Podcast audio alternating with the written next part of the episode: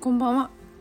インドネシア駐在妻の中井美由紀です。今日もね一人で話すんですけど今日は主人のね会社の運動会にね参加してみました。って言ってもまあ応援だけなんですけど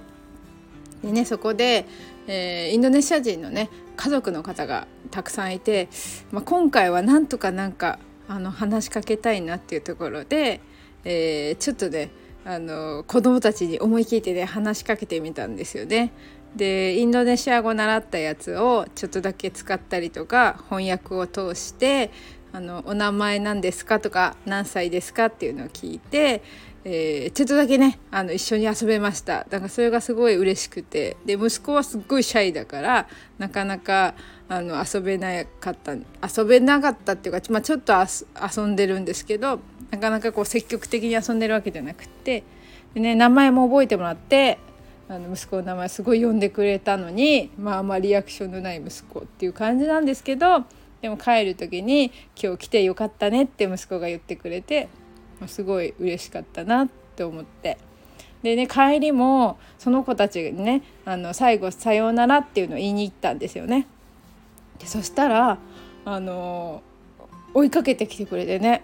バイバイってすごいね振ってくれたんですよ。で結構ねあの歩いて行けるくらいのね、えー、スポーツセンターだったので